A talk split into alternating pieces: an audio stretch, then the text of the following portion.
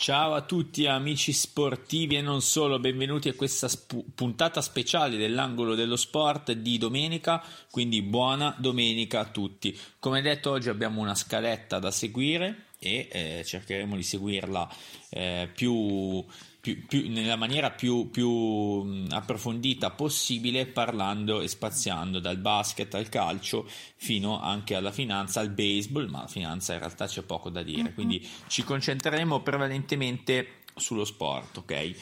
Ehm, partendo, partendo, dal basket, la notizia di queste, ore, di queste ore che non è stata ufficializzata dall'Olimpia Milano è che sembra essere vicino il passaggio di Kemball Walker appunto alla squadra meneghina.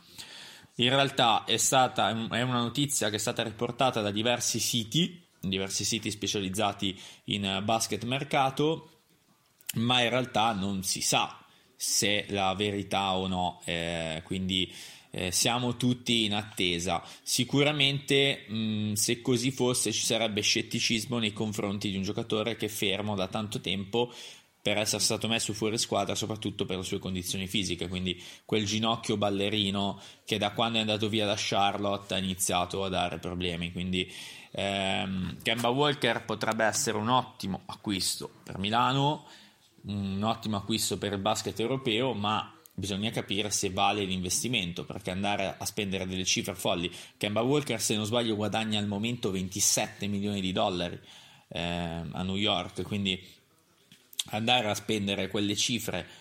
Oh, no, quelle cifre non penso che le prenderebbe a Milano, sicuramente prenderebbe una buona uscita da New York e andrebbe comunque a giocarsi le sue chance in Eurolega ma eh, spendere delle cifre alte per un giocatore che poi magari non può valere l'investimento e che si ferma, si blocca nelle fasi più calde di eh, campionato italiano ed Eurolega sarebbe, sarebbe davvero uno spreco di risorse. Nonostante Giorgio Armani non penso che abbia questi problemi e si farebbe, si farebbe scrupoli.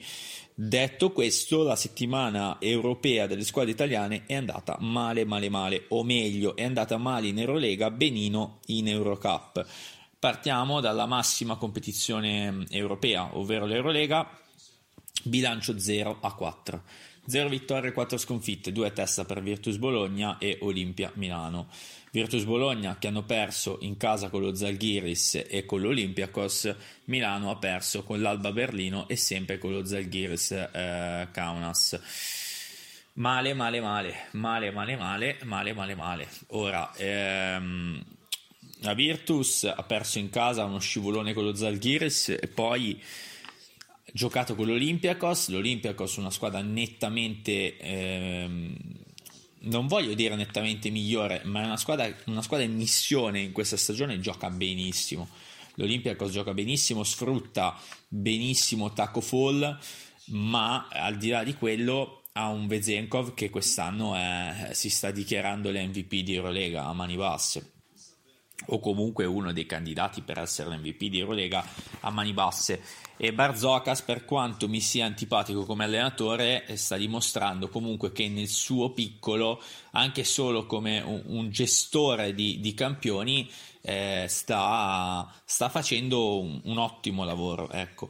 poi finale di partita io non so se l'avete visto Virtus Bologna Olimpia così io l'ho visto e, è davvero scandaloso, davvero scandaloso. Quel fischio su Semi Ogelei mh, mm, non ha nulla a che vedere con, con lo sport, nel senso non puoi in una fase calda di una partita fare un fischio del genere. Al di là che il fischio, a mio parere, era sbagliato, non era fallo né di Papa, mm, né di mm, Papa, non mi ricordo chi fosse, Papa Nicolao, non, non mi ricordo, né suo né di Semio Gelei, cioè quella è una palla contesa sul rimbalzo, prendo il rimbalzo, vado a giocare. Poi eh, Teodosic impazzisce, doppio tecnico, Teodosic è una testa di K perché eh, non puoi in quelle fasi K, non puoi ormai lamentarti sempre, sempre, sempre, sempre, cioè ok, sei una testa calda, sei serbo, tutto quello che vuoi, però devi anche capire che la tua squadra è in un momento in cui si sta giocando la partita e anche il tecnico che ha preso dopo eh, ha diciamo contribuito alla sconfitta della, della Virtus anche se quel fischio è stato davvero una cosa imbarazzante e io mh, con tutta questa tecnologia ehm, non capisco come non sia possibile andare a rivedere quelle situazioni di gioco lì. Eh, questo è un altro argomento, ne potremo parlare magari in un'altra puntata speciale solo per questo. Quindi questa doppia sconfitta fa male, ma fa più male all'Olimpia Milano. Olimpia Milano sconfitta eh, meritatissima contro l'Alba Berlino e poi sconfitta anche contro lo Zalgiris che quindi esce da questo, da questo um, filotto italiano, da queste vacanze italiane con un 2-0 ed è nettamente una cosa positiva per la squadra di Achille Polonara che ha debuttato in Eurolega e ha debuttato anche abbastanza bene. Milano ha sempre i soliti problemi. Io eh, l'ho detto allo stremo nei podcast, lo posso sostenere di nuovo. Milano è una squadra che è stata costruita male. L'unica vera assenza che c'è, eh, secondo me, che pesa è quella di Shields. Voi dite, eh, grazie al cavolo, manco fosse sì, Shields, perché da Tome, giocatore ormai tra virgolette vecchio, buono, buonissimo, meglio da Tome di Alviti, meglio da Tome di Baldasso probabilmente, ma è un giocatore tra virgolette vecchio. Cioè, nel senso, non è un giocatore che se noi prendiamo da Tome e lo mettiamo nel Fenerbahce, nell'Olympiacos, faccia la differenza. Ottimo giocatore ormai da panchina da Tome. Poi abbiamo eh, chi è che c'è fuori? Pengos. Pengos, giocatore, ha fatto due stagioni buone, ma non è un giocatore Pengos che se lo vai a mettere in un top club di Eurolega al momento ti risolve le partite. L'Olimpia è stata costruita male, punto. Billy Baron non è un giocatore a cui devi dare la palla in mano e far risolvere situazioni. Billy Baron contro eh, lo contro lo Zalgiris alla fine è, è riuscito a far rimontare la squadra facendo quello che deve fare, uscire dai blocchi, consegnato, ricevo e tiro, tutte queste cose qui, i suoi tiri, tiri dall'angolo, tutte queste cose qua. Questo è Billy Baron. Billy Baron deve giocare così, non deve giocare palle in mano. E come ho sempre detto anche di Brandon Davis, che è ottimo giocatore al Barcellona, quest'anno finalmente si è svegliato, ma sta facendo un gioco totalmente diverso. L'Olimpia Milano è stata costruita male ed è, fa strano a dirlo, visto che a costruirlo è stato sostanzialmente il presidente che è anche l'allenatore, cioè Ettore Messina. Quindi non, non l'ho costruita io dal divano di casa, l'ha costruito eh, appunto un signor eh, conoscitore del gioco. Però se è contento lui, se è stato contento lui, eh, ok, ma non penso che sia la cosa giusta lamentarsi del, delle assenze, perché le assenze possono pesare, ma non possono farti finire dove sei adesso. Cosa significa dove sei adesso? Significa che l'Efes è ottavo con 20 punti e questo fa già strano e fa già capire fino a che punto è livellata questa Eurolega e la Virtus Bologna è tredicesima a 16 punti, quindi a 4 punti dall'Efes. Difficile raggiungere l'ottavo posto, certo è difficile, stai giocando contro le migliori squadre del continente, ma puoi raggiungerlo. Sostanzialmente, sei allenato da Scariolo, hai una super squadra. E, e Milano è diciassettesima, Milano è penultima, ragazzi, l'Olimpia Milano è penultima con 12 punti. Cioè l'Olimpia Milano che due anni fa ha fatto le Final Four, l'anno scorso è arrivato a giocarsi i playoff per andare alle Final Four perdendoli contro l'Efes, è 17 a 12 punti, a meno 8 punti dall'ottavo posto.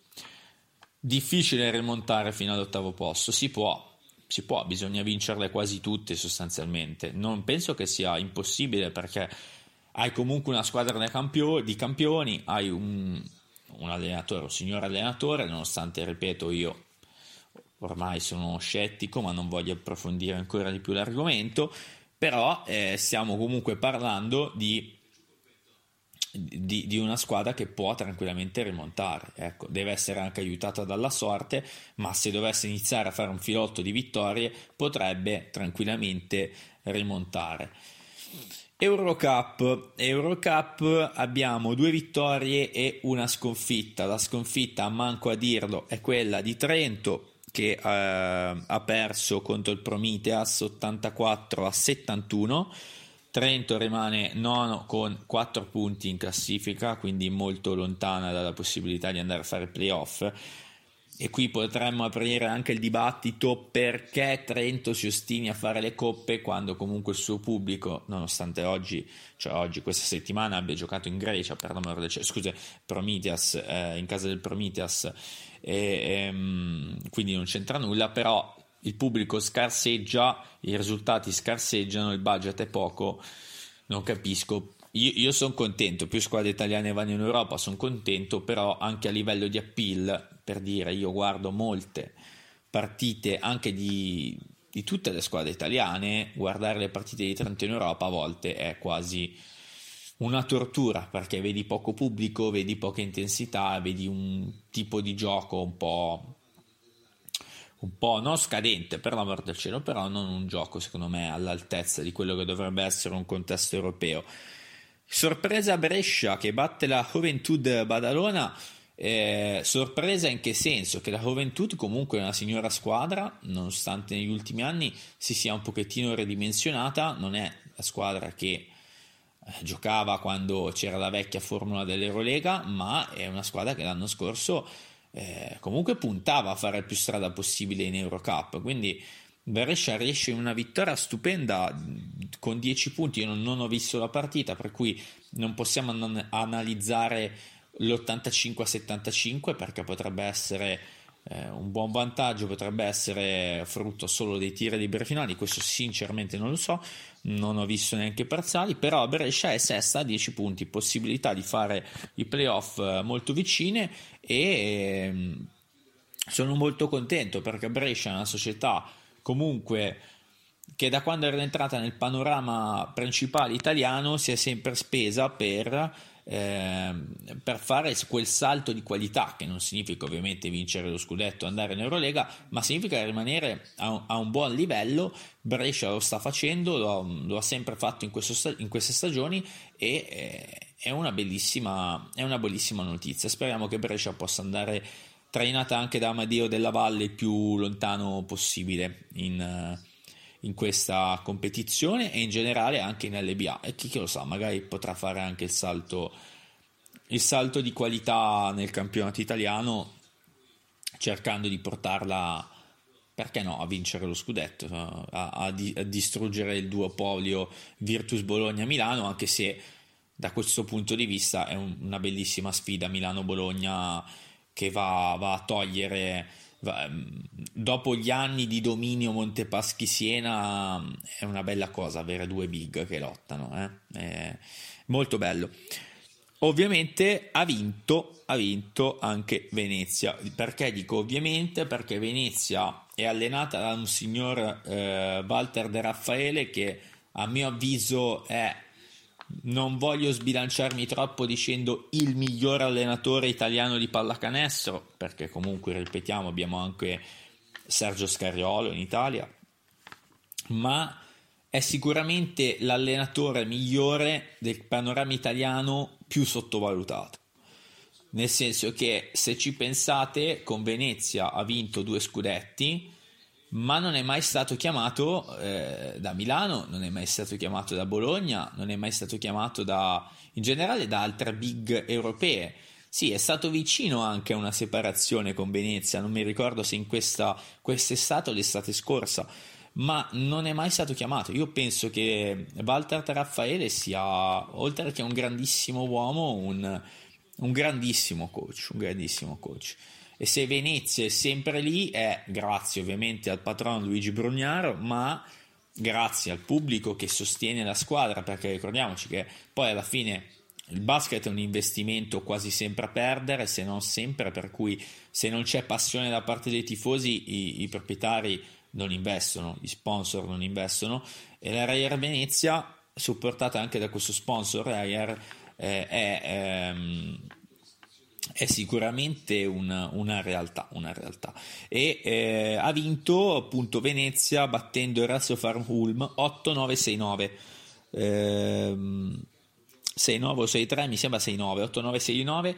Bellissima vittoria di una ventina di punti, molto convincente. Qui ho visto gli highlights. E Venezia rimane seconda con 12 punti in, eh, in um, in classifica. Nello stesso girone di Brescia dove Brescia appunto è sesta con 10 quindi le squadre sono tutte lì. Però Venezia ha fatto questo salto in avanti seconda e a due punti dalla capolista e ha una possibilità seria anche di arrivare al primo posto nel girone. Eh, lo speriamo, lo auguriamo e appunto speriamo che sia Brescia che Venezia possano fare playoff e ovviamente anche Trento che magari possa riprendersi questo turno di LBA, di quindi di Serie A Lega Basket, ci mette davanti tre partite eh, molto interessanti. Olimpia Milano contro Tortona. Eh, L'Olimpia gioca in casa, deve riprendersi da questo filotto di sconfitte e eh, ospitando una squadra lanciatissima, ovvero la Dertona allenata da Ramondino. Quando ho detto poco fa che eh, De Raffaele è l'allenatore più sottovalutato, eh, ovviamente anche Ramondino, ottimo allenatore, sta facendo i miracoli con Tortona, per cui mh, mm, vedete come i giudizi poi dopo possano cambiare. Eh, Raffaele eh, Venezia dovrebbe, io non conosco i budget delle squadre reali, Venezia dovrebbe avere più budget di Tortona, però eh, Venezia è al top da più tempo. Quando una squadra è al top da più tempo bisogna soltanto fare i, fare i complimenti e dare meriti, però ovviamente era Mondino ottimo allenatore. E occhio all'upset, eh, occhio all'upset anche se anche nella scorsa stagione si temeva in realtà poi eh, dominio milanese in partita. Eh, Virtus contro Venezia quindi la Virtus Bologna appunto ospita Venezia squadra lanciata contro squadra in un momento di crisi tra virgolette questa dovrebbe almeno essere la partita di cartello della, di questa giornata e dovrebbe essere la partita più bella. Poi abbiamo Varese-Napoli. Varese gioco spumeggiante contro una Napoli che eh, dopo aver esonerato mm, Buscaglia in panchina con Pancotto, Pancotto ha vinto la prima partita e adesso vediamo se saprà ripetersi la squadra più che Pancotto. Pancotto non ha assolutamente nulla da dimostrare a, a nessuno dopo tutte le esperienze e le mille panchine di, di Serie A. E mille non è un, un numero a caso, eh? attenzione, mille intendo proprio mille. Questo è l'angolo del basket. Eh, abbiamo finito con questi 15 minuti circa di parlare di panorama cestistico. Parliamo di Serie A di calcio.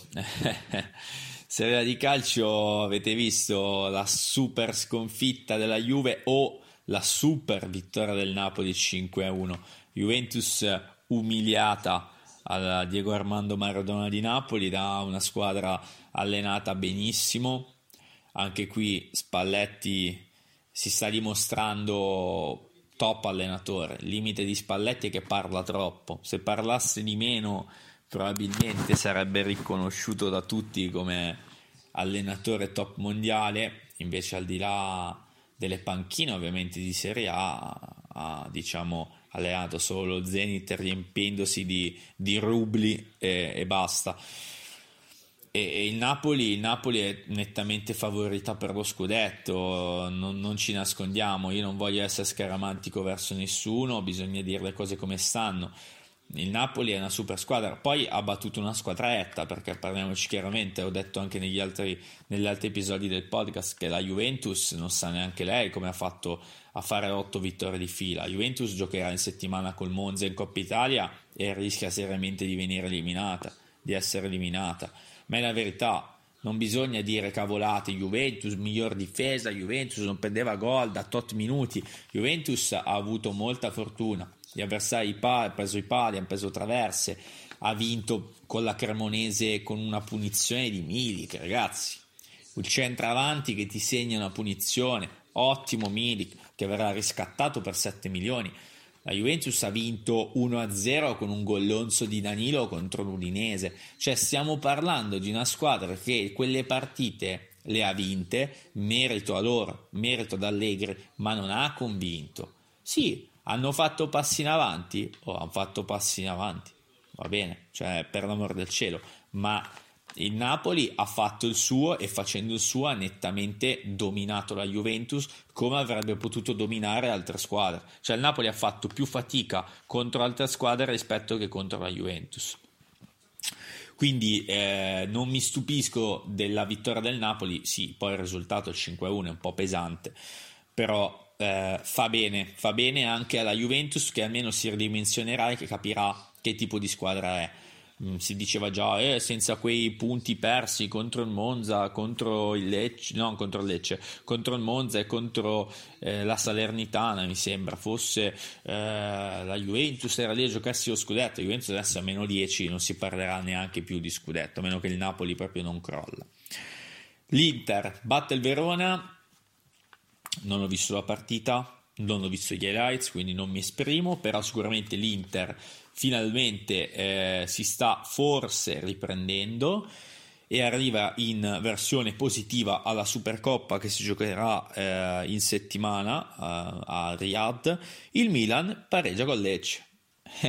Il Milan quindi arriva invece in versione negativa alla Supercoppa. Ricordiamoci che la Supercoppa sarà giocata tra Milan, campione d'Italia, e Inter, eh, vincitrice della Coppa Italia. Quindi il Milan perdeva 2-0 a Lecce, eh, questo è un dato preoccupante. Poi nella stagione, nella stagione di una squadra ci sono sempre i momenti di alti e momenti di bassi. Questo è chiaramente il momento più basso del Milan in stagione. Meglio ora per loro rispetto a quando ricomincerà la Champions.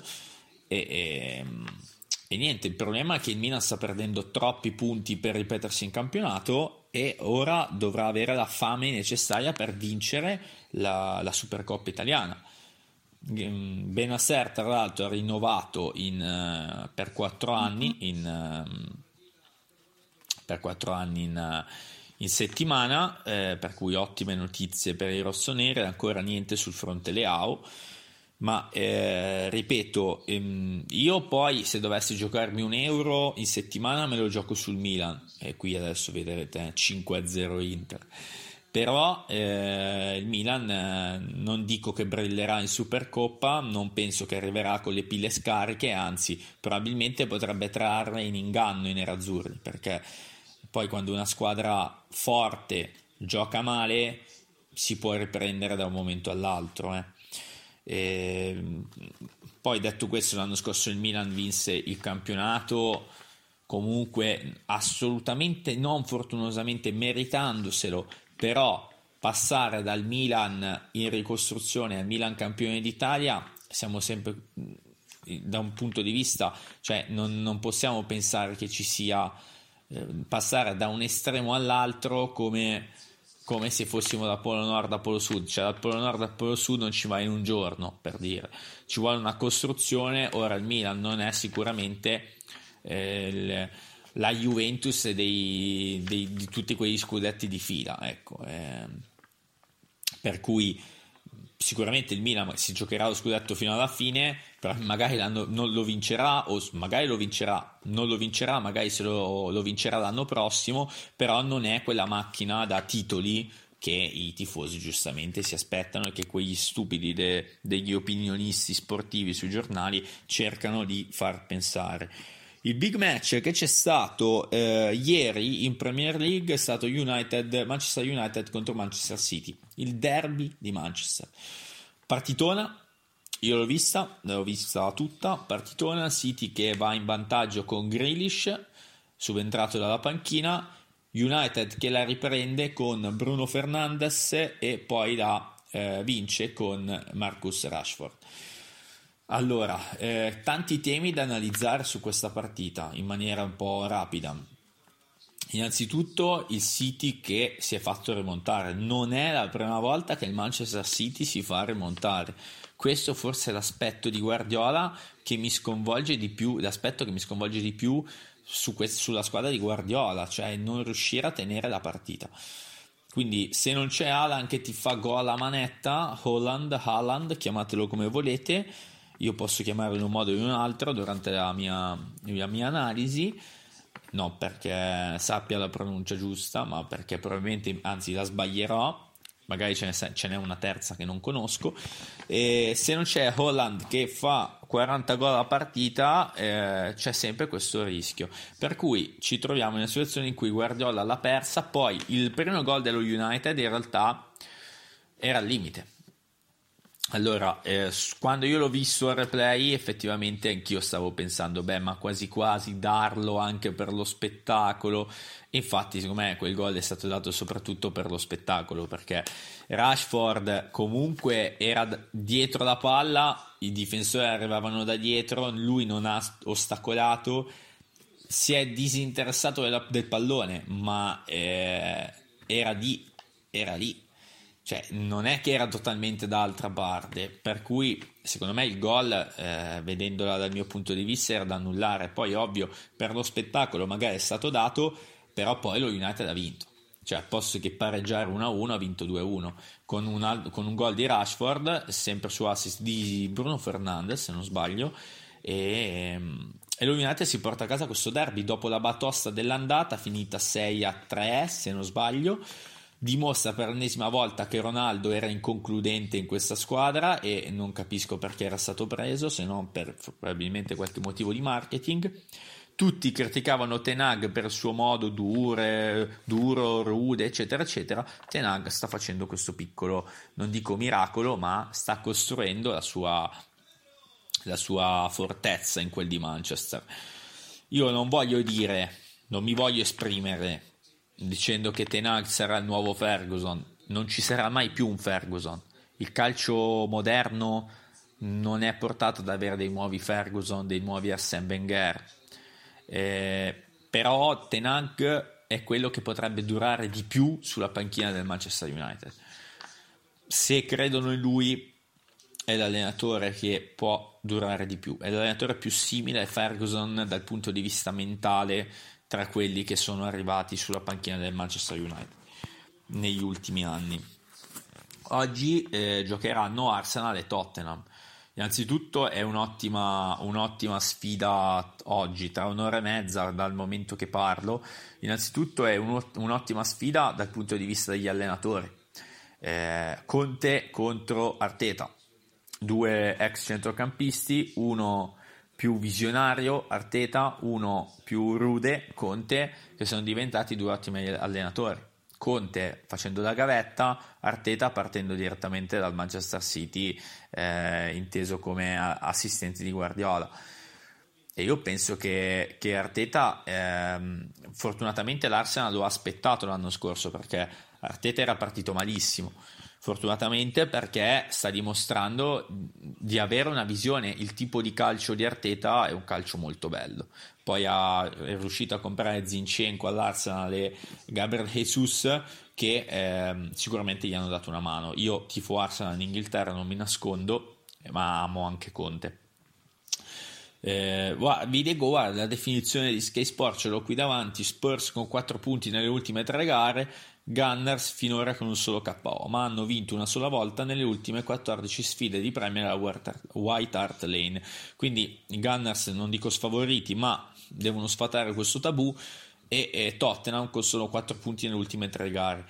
Qualcuno ho, ho letto un paio di notizie in inglese, mettiamola così. Eh, e qualcuno addirittura ha detto che in caso di sconfitta la panchina di Conte potrebbe traballare, lo stesso Conte sembra non convinto di rimanere. In realtà Conte ha detto più volte che vuole finire il lavoro a, al Tottenham.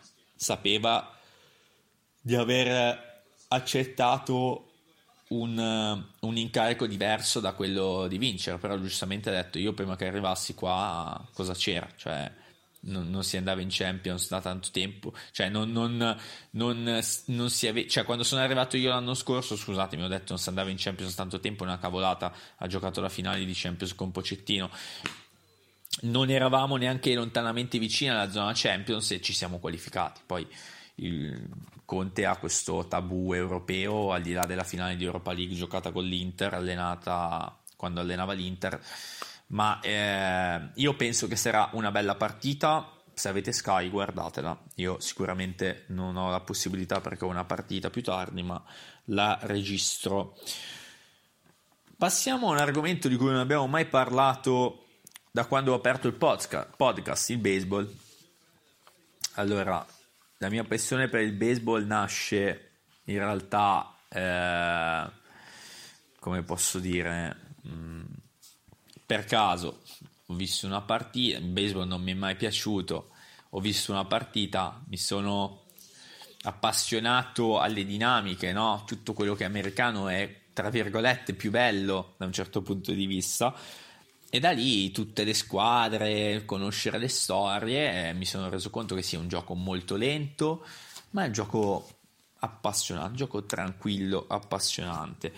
Per cui ho, mi sono appassionato al baseball e tifo Los Angeles Angels, tanto bistrattati dai Los Angelini, visto che non sono di Los Angeles ma sono di Anaheim. E, ehm, e niente, ho fatto anche l'abbonamento al, al player. Eh, buttando via praticamente i soldi perché non ho mai tempo di guardarlo, ma eh, MLB TV, no, player, si chiama MLB TV, infatti quest'anno non lo rinnoverò, guarderò solo su Sky. E niente, eh, le notizie principali, la notizia principale delle ultime settimane, le due notizie principali sono eh, Aaron Judge che ha rinnovato con i New York Yankees e Carlos Correa che ha rinnovato con i Minnesota Twins. Allora, sdoganiamoci subito Carlos Correa, l'ex giocatore degli Houston Astros, che ha rinnovato con i Minnesota Twins per 200 milioni in 6 anni. Se qualcuno sta ascoltando il podcast e non conosce le cifre degli affari americani nel baseball, sono queste: 200 milioni in 6 anni per Carlos Correa con i Minnesota Twins. Poi eh, possiamo parlare del fatto che Correa poteva ambire a una squadra con un po' più di possibilità di vittoria, certamente sì, ma evidentemente le sue scelte sono state diverse. Mi ero appuntato anche Verlander e Alcantara, i due lanciatori, uno degli Houston Astros è uno dei Miami Marlins che hanno vinto il Cy Young, il titolo di miglior pitcher della, della stagione, eh, uno ovviamente in American League Verlander, l'altro in National League Alcantara. E eh, la notizia appunto Aaron Judge. Aaron Judge innanzitutto le cifre 360 milioni di dollari in 9 anni. Sono più o meno 40 milioni di dollari all'anno per 9 anni, cioè quindi non è solo i 40 milioni, perché poi uno può dire ah Messi magari ne prende 40, 50, non lo so, però Judge ce l'ha garantiti per 9 anni, cioè eh, garantiti, quindi lui ha, tra nove anni ha 360 milioni in più in banca se non se li, di, se non, se, se li mangia tutti, cosa che i giocatori sono anche capaci, ma mi sembra uno con la testa abbastanza sulle spalle da quel punto di vista. San Diego, San Diego i San Diego Padres avevano, avevano offerto ad Aaron Judge 400 milioni in nove anni, ok? Quindi di più di più. Il problema, o in dieci anni, in realtà non, eh, non ho letto nessuna specifica, può anche essere in dieci, comunque un anno in più di contratto, sono 40 milioni in più. Lui non ha accettato. Non ha accettato perché aveva già un accordo verbale con New York.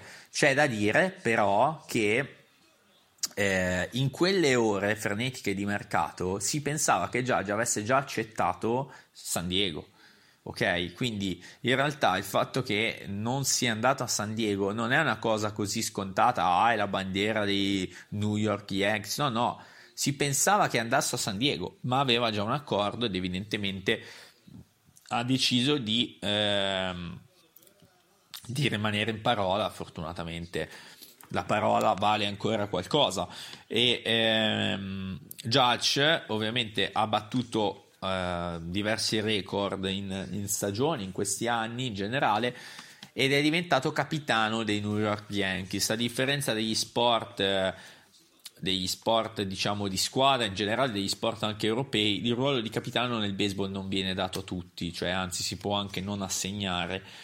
E quindi diventare capitano dei New York Yankees, che è la franchigia più conosciuta, più famosa del mondo, perché il cappellino con eh, N York che vedete in giro sulla testa anche di molti bambini che non capiscono, non sanno neanche che cosa significa, sono cappellini dei New York Yankees. E quindi è anche un logo, un marchio, la franchigia più ricca, una delle più importanti nella storia dello sport mondiale di tutti i tempi, no, non è scontato diventare capitano. Per cui eh, l'unica cosa è che con i Yankees non ha mai vinto nulla, non ha mai giocato neanche le World Series e questo è un grandissimo fallimento per New York. Non capisco come possano tenere ancora come allenatore Aaron Bone, anche se anche, anche qui c'è da dire una cosa, nello sport americano vince solo uno. A differenza del calcio in Italia dove vinci lo scudetto, poi vince la Coppa Italia, la Supercoppa Italiana, hai la Champions League, retrocedi in Europa League, nel caso hai la Supercoppa europea, nel caso il mondiale per club, in generale qualcosa puoi vincere, quindi eh, hai, ta- hai, comunque tante cose. Hai de- i derby, eh, ok, comunque ho vinto il derby, ho vinto due derby, siamo contenti, sono l'ultima squadra della Lega, della Serie A, sono arrivato eh, sedicesimo, mi sono salvato, ho raggiunto l'obiettivo. Cioè lì sì, ci sono le squadre che vanno in ricostruzione, quelle che poi cercano di spendere meno, di guadagnarci di più, ehm, solo chi vuole fare i playoff per guadagnare soldi dei biglietti, c'è chi ehm, in generale chi vuole lanciare dei giocatori, oh, ok va bene, ci sono tante tematiche, però alla fine le big eh, vogliono vincere, San Diego, San Francisco, Los Angeles Dodgers, eh, New York Yankees, Houston Astros, eh, ne ho citate solo 5, eh, ma ce, ce, ne sono. Adesso in questo momento di stand by non mi vengono in mente. Potrei dire le, gli Angels, ma gli Angels sono da anni che non fanno i playoff, quindi eh, è una cosa miserabile. Comunque per dire, to, ho, ho, citato solo 5 squadre, ah, abbiamo i Tampa Bay Rays che sono una realtà emergente, emergente nel senso che svendono, svendono sempre e sono sempre lì, quindi siamo a 6 squadre, abbiamo 6 squadre già solo per un posto di vincitrice. E, eh, il, Washington, il Washington che ha vinto eh, non tanto tempo fa le World Series, eh, siamo a 7 insomma, mh, mm, eh, mm, Atlanta, gli Atlanta Braves che hanno vinto, hanno vinto nella scorsa stagione, siamo a 8. Eh, insomma, quindi eh, di cosa stiamo parlando? Stiamo parlando di tantissime squadre che possono ambire alla vittoria e, e poi non si può lamentarsi, come ho detto io, non capisco perché non caccino Aaron Boone, perché alla fine arrivi sempre lì lì e non vinci, eh, ne vince uno però eh, serve salto di qualità. Se arrivi sempre lì lì e non vinci, New York ha la possibilità di arrivare sempre lì, quindi anche, alle, anche se fosse allenata da un altro manager, secondo me è arrivato il momento giusto per cambiare. Poi io non tifo New York Yankees, eh, mi piace vederli al vertice perché è giusto che sia così, tifo Los Angeles Angels, simpatizzo altre squadre, tra cui anche i Mets, ma non tifo New York Yankees. Niente, notizie sportive per oggi volgiamo al termine. Notizie economiche in realtà abbiamo poco da dire, i mercati sono saliti tutta settimana. Mm, aspettiamo, aspettiamo, aspettiamo. Dal mio punto di vista è svalutato. Domani le borse americane sono chiuse perché c'è il Martin Luther King Day. Borse asiatiche soprattutto il Nikkei si è un po' svalutato anche questa settimana. Io personalmente sono riuscito a prendere uno, un profitto e poi ho riaperto, probabilmente sbagliando un momento, ma eh, a lungo termine ci sta. E è risalito il prezzo del petrolio. In Italia si parla tanto ancora di queste accise, eh, non capendo che comunque se vogliamo i soldi da una parte bisogna trovarli da un'altra, quindi tassarci da un'altra parte visto che siamo uno Stato pieno di debiti, ma questa è una notizia politica. Poi dobbiamo fare una trasmissione politica, possiamo anche farla, problemi non ce ne sono, ma non è questo il caso. Vi auguro una buona domenica sera, godetevi tutto lo sport che c'è a disposizione in, eh, in streaming tra Dazoni, Eleven, Sky, Se avete la possibilità di vedere qualcosa dal vivo, guardatelo e godetevi questa serata e un buon inizio settimana a tutti. Ciao!